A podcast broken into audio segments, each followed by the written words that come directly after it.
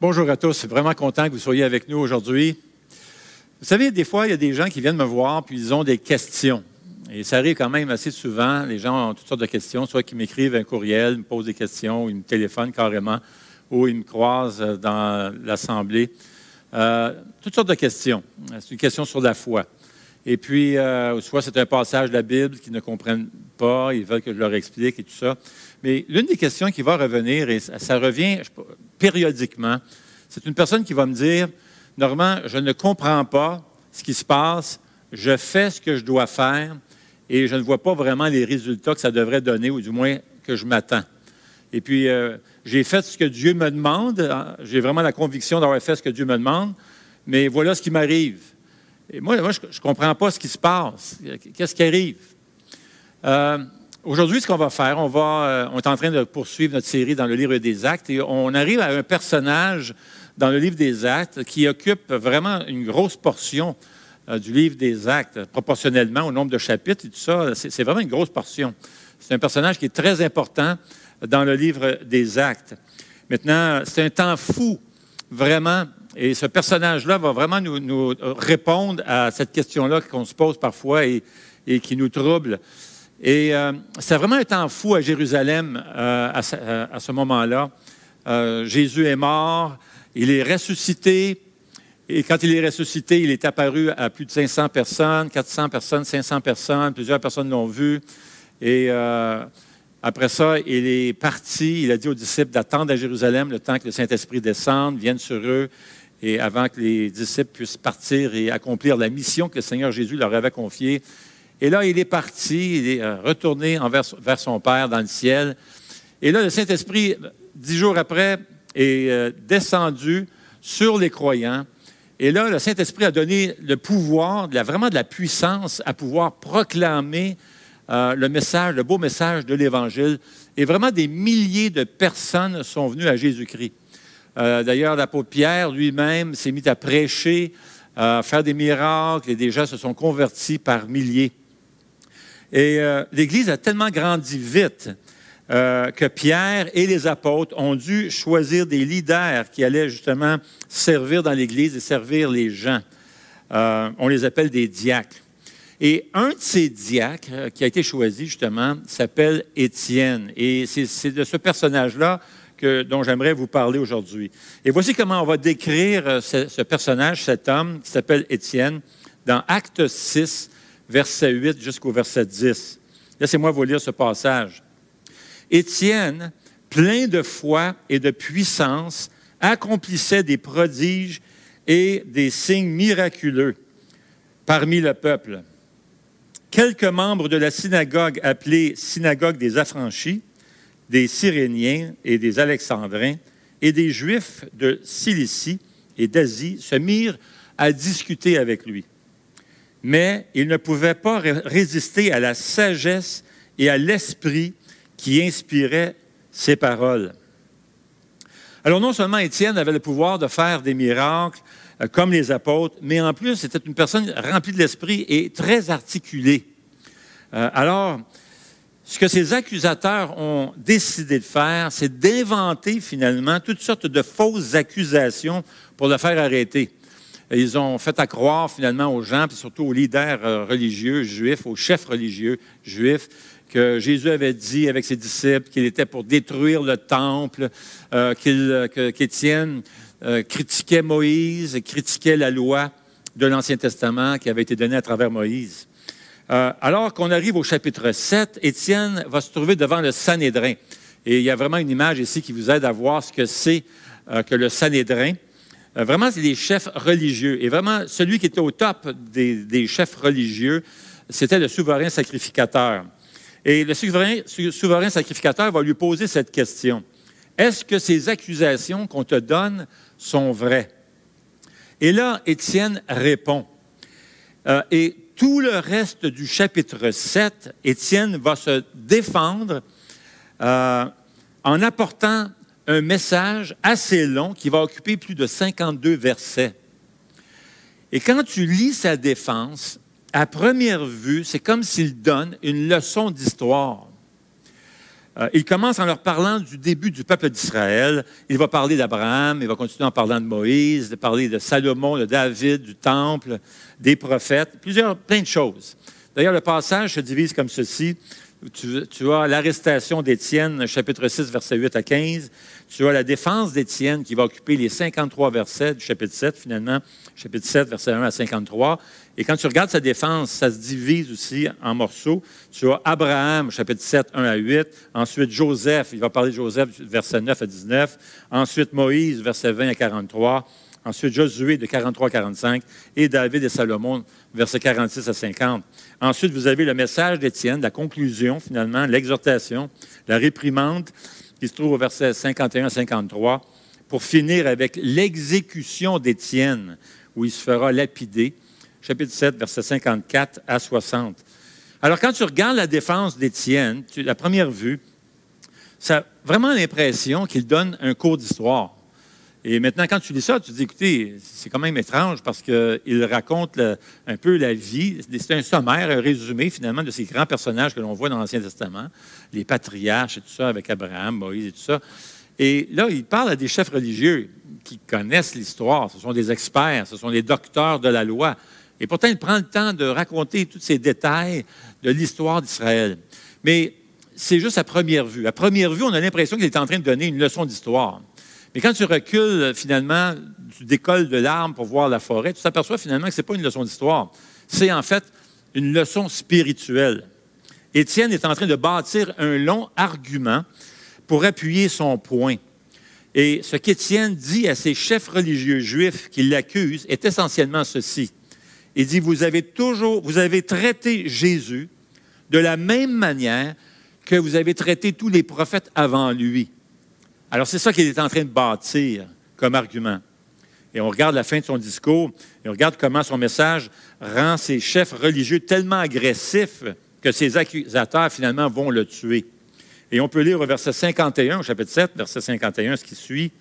Homme, c'est la conclusion de son, son discours, il dit Homme réfractaire, incirconcis de cœur et d'oreille, vous vous opposez toujours au Saint-Esprit, vous êtes bien comme vos ancêtres. Vous voyez, il fait allusion à tout ce qui vient de se passer là. il les accuse d'incirconcis. Quelle insulte pour des Juifs. La circoncision était vraiment la marque de l'alliance où tu rentrais dans la communauté. C'est un rite de passage où tu rentrais dans la communauté juive, dans le judaïsme et tout ça. Alors là, il est en train de. C'était même une insulte, les incirconcis. C'était comme les non-croyants. Alors voilà, Étienne qui appelle ses chefs religieux des incroyants. Alors c'est toute une insulte pour eux. Euh, il les traite finalement de non-juifs, des incroyants. Remarquez ce qu'il dit. Vous vous opposez toujours au Saint-Esprit. Alors, c'est ce qui est arrivé à l'époque d'Abraham, de Moïse, lorsque les Juifs sont entrés dans la terre promise. C'était le cas aussi dans le temps, de David, de Salomon, dans le temps des prophètes. Vous vous opposez toujours au Saint-Esprit. Et ce n'est pas fini. Voici ce qu'il va faire également. Au verset 52, il dit Lequel des prophètes, vos ancêtres, n'ont-ils pas persécuté? En plus, ils ont tué ceux qu'ils annonçaient d'avance la venue du Messie, qui est Jésus-Christ, dans le fond. Les prophètes annonçaient la venue du Messie, Jésus, et lorsque ces prophètes vivaient, vos ancêtres ne les ont pas écoutés, ils ne les ont pas suivis. Vous avez même tué certains d'entre eux. Et maintenant, qu'est-ce que vous avez fait? Qu'est-ce que vous faites? Verset 52. C'est lui que vous avez fait maintenant arrêter, parlant de Jésus, et dont vous êtes devenus les meurtriers. Et verset 53 continue en disant, vous qui avez reçu la loi par l'intermédiaire des anges et qui ne l'avez pas gardée. Son point est très simple. Nous avons une longue histoire derrière nous, parlant de la communauté juive, Étienne est en train de dire. Nous avons une longue histoire derrière nous de refuser les messages de Dieu et les envoyés de Dieu. Et maintenant, Jésus est venu et nous avons fait la même chose avec lui, le Messie, tant annoncé, prédit, prophétisé plusieurs fois et des centaines d'années dans l'Ancien Testament. On annonçait la venue de ce Messie. Et qu'est-ce que vous avez fait? Vous l'avez tué. Tout l'Ancien Testament pointait vers lui. Les prophètes pointaient vers celui qui devait venir, le sauveur du monde, celui qui allait sauver, nous sauver de nos péchés. Et qu'est-ce que vous avez fait? vous l'avez tué. Alors, quelle a été la réaction du Sanhédrin? Bien, Acte chapitre 7, verset 54 dit ceci, et je vais vous lire.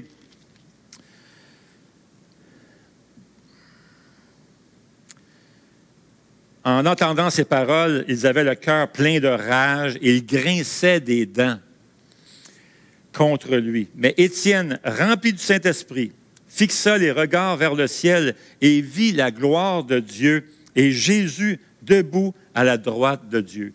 Il dit, je vois le ciel ouvert et le Fils de l'homme debout à la droite de Dieu.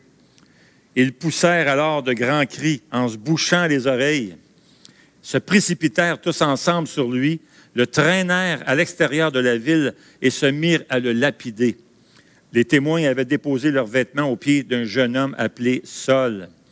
Ils jetaient des pierres à Étienne qui priait et disait, Seigneur Jésus, c'est intéressant parce qu'Étienne est rempli du Saint-Esprit, puis il prie Jésus. Vraiment une preuve de la divinité de Jésus-Christ. Il priait et disait, Seigneur Jésus, accueille mon esprit. Puis il se mit à genoux et s'écria d'une voix forte, Seigneur, ne les charge pas de ce péché. Et après avoir dit cela, il s'endormit. Il est décédé, il est mort finalement.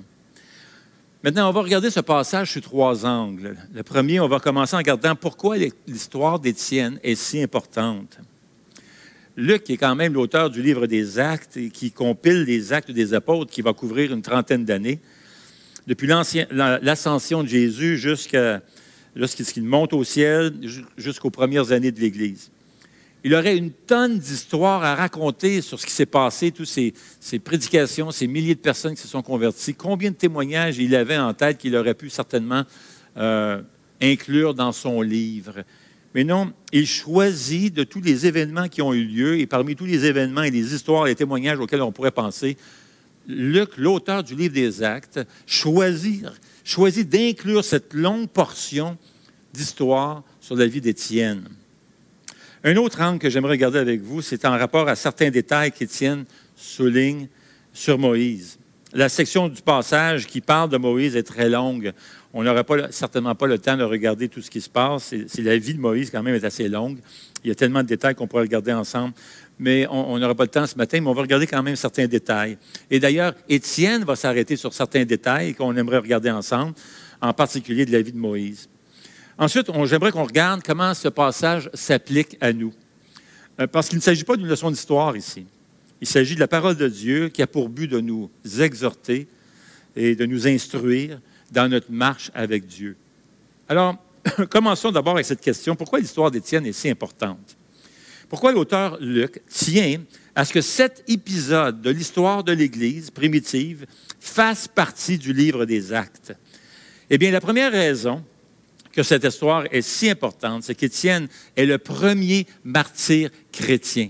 Jusque-là, on connaît vraiment la croissance de l'Église. On, a eu le premier problème de l'Église euh, lorsque certaines veuves et tout ça étaient négligées dans la distribution de nourriture. Ça, c'était le premier problème qui est survenu dans toute cette croissance de l'Église. Mais là, on se retrouve devant le premier martyr chrétien.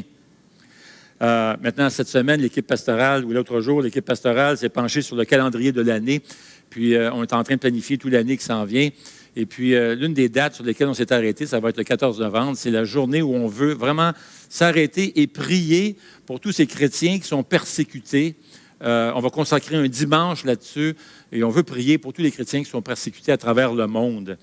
maintenant, l'organisme chrétien Porte ouverte, qui rédige l'index mondial de persécution des chrétiens, nous informe que l'année passée, en 2020, euh, a connu une hausse de 60 des chrétiens qui sont tués dans le monde.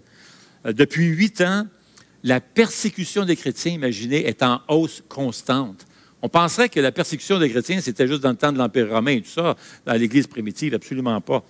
Les gouvernements utilisent d'ailleurs même, certains gouvernements utilisent même la COVID-19 comme excuse pour la persécution des chrétiens dans certains pays. On a donc besoin de vraiment consacrer une journée où on a besoin de prier pour ces chers frères et sœurs qui souffrent de persécution à travers le monde. Étienne est donc le premier martyr chrétien. C'est le premier à perdre sa vie à cause de ce qu'il croyait et ce qu'il proclamait à l'endroit de Jésus, le Messie, le Sauveur du monde, le Seigneur Jésus qui est ressuscité. Juste ça, ça serait déjà assez significatif, mais il y a une, autre raison encore plus importante pour laquelle Luc inclut cet événement. C'est que ce martyr prépare le terrain pour l'hyper-expansion du christianisme. Le martyr Étienne prépare le terrain pour l'expansion explosive de l'Évangile. C'est un événement catalyseur incroyablement important. Lorsque le Saint-Esprit est descendu sur les chrétiens, wow, c'était tout un événement d'ailleurs, ça a été tout un réveil spirituel, des milliers de personnes sont venues à Jésus. Lorsque Pierre a fait des miracles et proclamé le message de l'Évangile, encore là, d'autres milliers de personnes se sont ajoutées. Mais plein de choses se sont produites dans la ville de Jérusalem. Mais c'est le martyr d'Étienne qui a vraiment propulsé l'Évangile d'une manière tout à fait extraordinaire. Juste dans, le chapitre suivant, juste après qu'Étienne meurt et après qu'Étienne prie Jésus de pardonner ses tueurs, voici ce que dit le chapitre suivant, chapitre 8, verset 1. Saul approuvait l'exécution d'Étienne ce jour-là. Une grande persécution éclata contre l'Église de Jérusalem. Alors, ces milliers de chrétiens qui étaient restés, qui s'étaient convertis, qui étaient restés à Jérusalem, il est dit, et tous, à l'exception des apôtres, se dispersèrent dans les diverses régions de Judée et de Samarie. Voyez-vous ce qui se passe ici? Ces chrétiens qui séjournaient à Jérusalem, certains demeuraient à Jérusalem, d'autres étaient là pour cette, fête juive qui était la Pâque, euh, pas la Pâque, mais la Pentecôte. Euh, ils sont tous là dispersés. Et ils sont partis, ils, ils ont propagé l'Évangile dans la Judée et dans la Samarie et jusqu'aux extrémités de la terre. Le verset 2, alors acte 8, verset 2 dit ceci, Des hommes pieux enterrèrent Étienne et le pleurèrent beaucoup, Quant à Saul, il cherchait à détruire l'Église. Il pénétrait dans les maisons, en arrachait hommes et femmes et les faisait jeter en prison. Maintenant, à la surface, je pense qu'on peut s'entendre pour dire, ouais, c'est pas vraiment une belle journée. Il me semble que ça semble donner une mauvaise nouvelle, puis c'est certainement un recul à l'expansion de l'Évangile. Mais c'est tout à fait le contraire. Ce n'est pas un recul. C'était un point de départ. Parce que voici ce qu'on va découvrir juste après la mort d'Étienne. La persécution arrive, les chrétiens se dispersent et Dieu leur donne sa puissance. Et que font ces chrétiens? Ils se rendent un peu partout à répandre le message de l'Évangile. Ça ne les a pas fait taire, au contraire, ils ont proclamé avec encore plus d'assurance et de puissance. On voit même plus tard dans le livre des Actes que l'Évangile s'est même répandu en Éthiopie. Et juste après, on a un autre homme qu'on voit du nom de Saul, le même gars qui tenait le linge de ceux qui ont lapidé Étienne. Saul, pour ceux qui viennent de commencer à lire leur Bible, c'est Saul, c'est celui qui va devenir plus tard, va se convertir à Jésus et euh, deviendra l'apôtre Paul qui a écrit une grosse portion du Nouveau Testament. Alors, ça a été tout un réveil. Sur 27 livres du Nouveau Testament, Paul va en écrire 13. Ce même gars-là là, qui a tenu le linge des tueurs d'Étienne. Voyez-vous pourquoi la mort d'Étienne est si importante? Euh, Ce n'est pas juste le premier homme à mourir pour sa foi, mais c'est un événement qui va faire exploser l'expansion de l'Évangile. Dieu s'est servi puissamment de ce martyr pour l'expansion de l'Évangile et la transformation, parce qu'il faut, faut le dire, la transformation de milliers et de millions de vies. Et c'est exactement ce que Jésus avait déjà prédit et dit au chapitre 1 du livre des Actes. Dans l'Acte chapitre 1, Jésus dit à ses disciples, avant de partir, avant de quitter, restez ici, le Saint-Esprit va descendre sur vous et vous serez mes témoins. Où? Vous serez mes témoins à Jérusalem, en Judée, en Samarie et aux extrémités de la terre. C'est la persécution parce que tout le monde restait à Jérusalem, là, parce que les gens pensaient que Jésus était pour venir. C'est la persécution finalement qui a provoqué euh, cette, explosion de l'Évangile où les gens sont allés un peu partout, notamment en Judée, comme Jésus avait demandé, en Samarie, puis aux extrémités de la terre. C'est le martyr d'Étienne qui a propulsé donc l'Évangile dans ces régions, dans la région de Judée, Samarie, et jusqu'aux extrémités de la terre. Maintenant, lorsqu'Étienne livre sa défense, il va s'arrêter sur différents personnages de l'Ancien Testament, dont Moïse. Et ce qu'on voit en survolant la section sur Moïse, c'est qu'Étienne va faire sortir un point en particulier sur Moïse. Son point est le suivant. Moïse est le mont Everest des prophètes de l'Ancien Testament. C'est le plus grand des prophètes. C'est lui qui a donné les deux choses auxquelles les Juifs tenaient tant, le temple, le plan pour la construction du temple et en plus, finalement, la loi. La loi qui est l'Ancien Testament. Et pourtant, vous l'avez rejeté. Le peuple juif a toujours rejeté le message de Dieu et son messager. Et c'est le point d'Étienne. C'est le point qu'Étienne veut faire ressortir finalement en nommant plusieurs personnages de l'Ancien Testament. Il dit, il y a un pattern que vous voyez à travers l'histoire d'Israël. Vous êtes toujours en train de refuser le message et le messager qui vient de Dieu. Maintenant, Moïse est un exemple comment le peuple juif a toujours rejeté le message de Dieu et son messager. Acte 7, verset 20 dit ceci. À cette époque est né Moïse, qui était beau aux yeux de Dieu. Il a été nourri trois mois chez son père. Et quand il, a été abandonné, la fille du Pharaon l'a adopté et l'a élevé comme son propre fils. En résumé, Pharaon voulait faire mourir les, les nouveaux-nés mâles, mais par un mélange de sagesse et de souveraineté de Dieu, Moïse est adopté par la fille même de Pharaon. C'est l'ironie, vraiment. Alors, au lieu de mourir, il est élevé comme un prince avec toute la sagesse égyptienne et il devient un personnage très puissant en Égypte. L'histoire reprend alors que Moïse a 40 ans et selon le verset 23, il décide d'aller visiter son peuple, les Israélites. Et il voit l'un d'eux se faire maltraiter par un Égyptien. Alors il va le défendre il tue l'Égyptien. Et voici ce qui se passait dans la tête de Moïse. Il pensait que son propre peuple réaliserait que Dieu se servirait de lui pour les sauver. Mais ça n'a pas fonctionné. Euh, Moïse vient pour euh, vous délivrer, c'est ce qu'Étienne est en train de dire comme message. Il sait qu'il est votre libérateur, mais vous l'avez rejeté. Le lendemain que Moïse avait délivré finalement ses, frères israélites, le lendemain, voici ce qui arrive, Moïse voit deux Juifs qui chicanent et il essaie de les réconcilier. il dit, Hey les gars, vous êtes des frères, pourquoi voulez-vous vous faire du mal l'un envers l'autre? Mais le gars qui maltraitait l'autre prend Moïse et lui dit, Qui t'a établi chef et juge sur nous?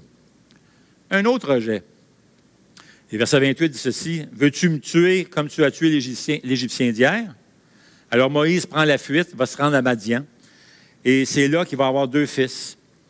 Et là, Étienne va sauter un autre 40 ans, plus tard, verset 30. Et à ce point-ci, Moïse est marié, il a des enfants, il, est un berger, prend soin des brebis. Et tout d'un coup, il y a un ange qui apparaît à Moïse à travers un buisson ardent, et le Seigneur lui dit, je t'envoie vers les gens qui t'ont rejeté finalement, je t'envoie parce que j'ai vu la souffrance de mon peuple qui est en Égypte. J'ai entendu ses gémissements et je suis descendu pour les délivrer. Maintenant, vas-y, je t'envoie en Égypte. On voit la même chose, le peuple juif continue à rejeter Dieu, euh, mais Dieu continue à les poursuivre, les ramener à lui parce qu'il les aime. Je t'enverrai en Égypte. C'est le même Moïse à qui on a dit, qui t'a établi chef et juge sur nous? C'est Dieu qui l'envoie auprès de son peuple afin qu'il soit le chef et le juge. Étienne mentionne que Moïse les a délivrés, il a fait sortir de l'esclavage de l'Égypte. Euh, et en cours de route, alors que Moïse accomplit de grandes choses, des grands exploits et des grands miracles, qu'est-ce qui arrive? Le peuple continue à le rejeter. Il le méprise, il parle dans son dos, il le juge. Et Étienne est en train de montrer à ses accusateurs, regardez, ce même Moïse qui vous a donné ce que vous chérissez, le plus, qui vous a donné le plan pour construire le temple, la maison de Dieu, afin qu'il puisse habiter parmi vous. Ce même Moïse qui vous a donné la loi, la révélation de Dieu, ce Moïse a dit, Dieu va susciter un autre prophète comme moi qui viendra sur le peuple d'Israël. C'est une prophétie à l'endroit du Messie qui allait venir, notamment Jésus. En l'autre mot, Étienne le rappelle que le même Moïse que vous vénérez aujourd'hui comme l'un des plus grands prophètes, c'est lui qui a dit, je ne suis pas le dernier, je ne suis pas le plus grand, il en viendra un autre beaucoup plus grand que moi. L'espoir du salut des Juifs n'était pas la loi de Moïse, ce n'était pas le temple, mais c'était Jésus lui-même. Et de toute façon, les Juifs rejetaient à la fois Moïse et la loi, comme le souligne le verset 39 à 40. Encore une fois, les gens ont refusé de l'obéir, de le suivre, ils l'ont rejeté. les Juifs ont toujours rejeté le message de Dieu et son messager dans l'Ancien Testament. C'est le message d'Étienne. Alors, la loi de Moïse, il faut savoir, ne pouvait pas sauver les Israélites. D'ailleurs, euh, Moïse leur a dit de chercher un autre prophète qui allait venir. La dernière vache sacrée du judaïsme, finalement, c'était le temple. Mais Étienne explique que le temple est une fausse sécurité au verset 48 à 50. Et là, il va citer Ésaïe, où Dieu dit qu'il n'habite pas dans les temples faits de main d'homme, le ciel est son trône. Étienne leur montre un pattern qui, qui dure depuis le début du peuple d'Israël, le rejet du message de Dieu et de son messager. Fois après fois, vous avez rejeté le message et vous avez rejeté le messager.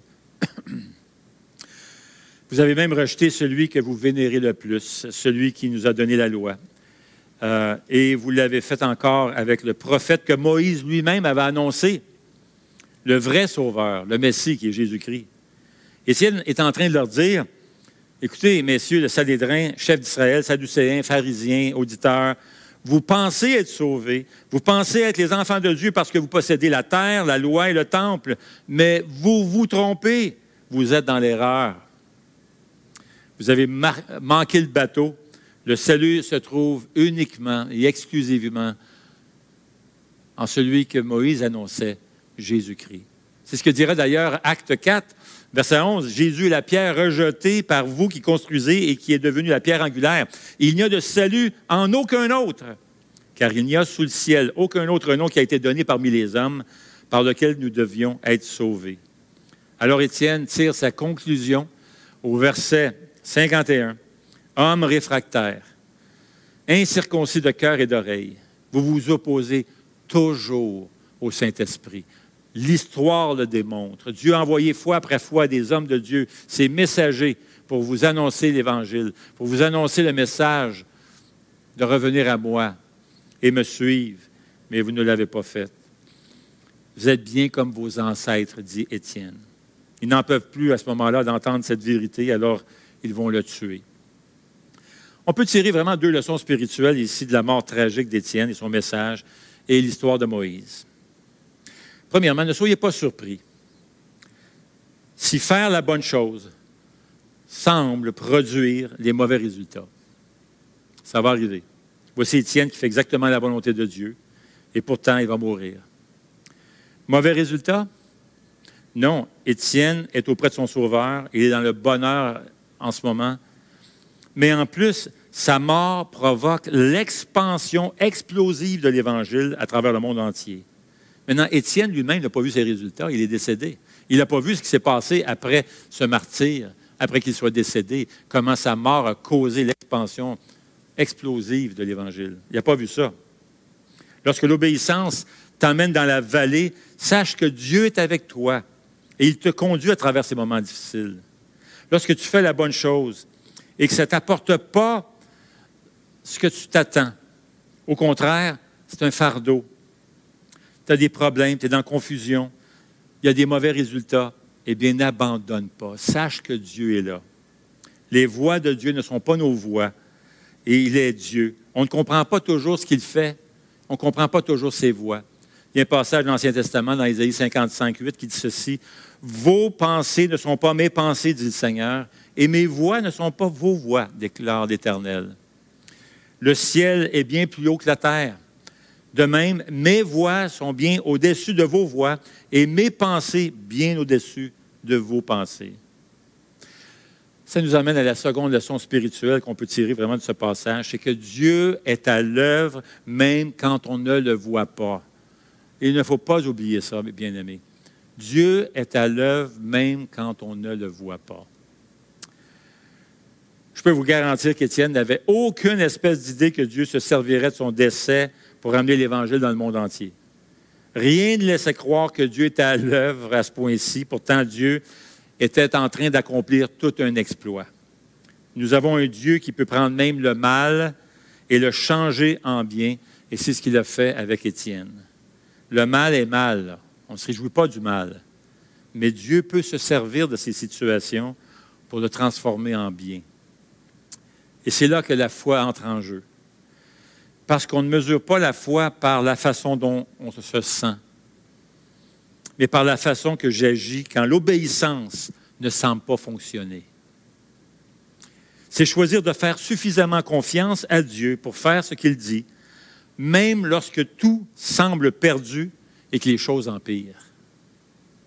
Dieu garde ses promesses. Il est à l'œuvre, même quand on ne le voit pas. Moi, ça me fait penser au témoignage de Mme Briscoe. Euh, Stuart Briscoe, qui était un conférencier, un pasteur aussi. Un conférencier, euh, il est souvent en voyage pour aller donner des conférences. Euh, il est allé en voyage avec sa femme un jour en Angleterre pour donner une conférence à un groupe, à une école biblique. Et une fois sur place, Briscoe a décidé de faire un peu le tourisme avec sa femme. Finalement, les deux ont décidé de se séparer. Il a laissé la, voiture à sa femme, et puis euh, pour qu'elle aille faire un tour toute la journée, puis chacun leur bord. Mais le problème, c'est qu'il a complètement oublié de lui donner les clés de la voiture. Alors, ça a pris quelques heures. Finalement, Mme Briscoe a réussi à se trouver quelqu'un qui était prêt à lui prêter la voiture. Alors, elle, elle prend cette voiture qui lui est prêtée. Elle part euh, quelques heures après et elle s'en va. Et puis, en chemin, elle croise trois filles qui font du pouce. Alors, elle décide de les embarquer, commence à jaser avec elles. Euh, alors, voici ce qui se passe. Ça donnait que les trois filles étaient allemandes et elles visitaient l'Angleterre. Madame Briscoe a réussi finalement à les convaincre de venir finalement à la conférence qui était organisée pour les jeunes chrétiens et qui était allemand. Au cours de la soirée, une des trois filles s'est convertie à Jésus. Cette jeune femme qui s'est convertie ce soir-là a raconté à Mme Briscoe qu'elle était une étudiante en Allemagne. Elle lui a raconté comment ses études l'avaient profondément troublée et avait même mis en doute, euh, plein de doutes en elle, et elle était rendue confuse. Alors, elle a raconté que même si elle avait des doutes de l'existence même de Dieu à ce point-là dans sa vie, elle a quand même fait une prière à Dieu. Et dans sa prière, elle a même donné un ultimatum à Dieu. Elle a dit, elle a dit dans sa prière que si Dieu existait et s'il était là, il devait se révéler à elle d'une façon ou d'une autre. Et elle lui a même donné une date butoir. Elle a dit, il faut que tu te révèles à moi d'ici trois mois. Et si Dieu ne se révélait pas à elle dans les trois mois, elle a dit à Dieu, bien, je vais quitter mon école, quitter mes études, abandonner mes croyances et je pense même m'enlever la vie, car j'ai aucune raison de. Avec beaucoup d'émotion, elle s'est tournée vers, Mme Briscoe et lui dit, les trois mois finissent aujourd'hui. Imaginez, Dieu avait orchestré tous ces, changements de programme et tout ça pour que tout tombe ce soir-là pour toucher le cœur de cette jeune fille. Est-ce que Dieu n'est pas au contrôle? Dieu arrange que Mme Briscoe n'aille pas ses clés, se trouve une autre voiture, donc parte un peu plus tard, croise ces trois filles en même temps qu'elles passent, et Dieu s'est arrangé qu'il y ait une conférence de jeunesse pour des Allemands ce soir-là. Et Dieu s'est arrangé pour répondre à la prière de cette jeune fille qui doutait même de lui la dernière journée qu'elle lui avait donnée. Est-ce qu'on ne peut pas faire confiance au Seigneur? Absolument. Pourquoi? Parce que Dieu nous aime. Son amour ressort tellement fort dans ce passage. Pensez-y. Étienne leur montre à quel point le peuple d'Israël a rejeté le Seigneur mais Dieu ne cesse de revenir et les prendre et les ramener. Si le peuple juif a rejeté le Seigneur plus de 30 fois dans ce passage, eh bien, plus de 30 fois Dieu les a poursuivis dans son amour pour les atteindre et toucher leur vie. Au lieu de les détruire et de les rejeter, il les poursuit encore plus. Nous avons un Dieu qui nous poursuit, les amis. Le plus grand exemple de l'amour de Dieu qui nous poursuit, c'est Jésus-Christ. Il va à la croix. Il meurt pour ses ennemis qui l'ont rejeté. Il n'est pas mort pour des gens qui avaient placé leur foi en lui, qui l'aimaient. Non, non, non. Il est mort pour nous alors qu'on ne voulait rien savoir de lui. Il est mort pour des pécheurs. Il a fait le premier pas à nous aimer. Alors, mes chers amis, fortifions-nous. Prenons courage. Ne nous décourageons pas quand les choses ne vont pas comme on le souhaiterait.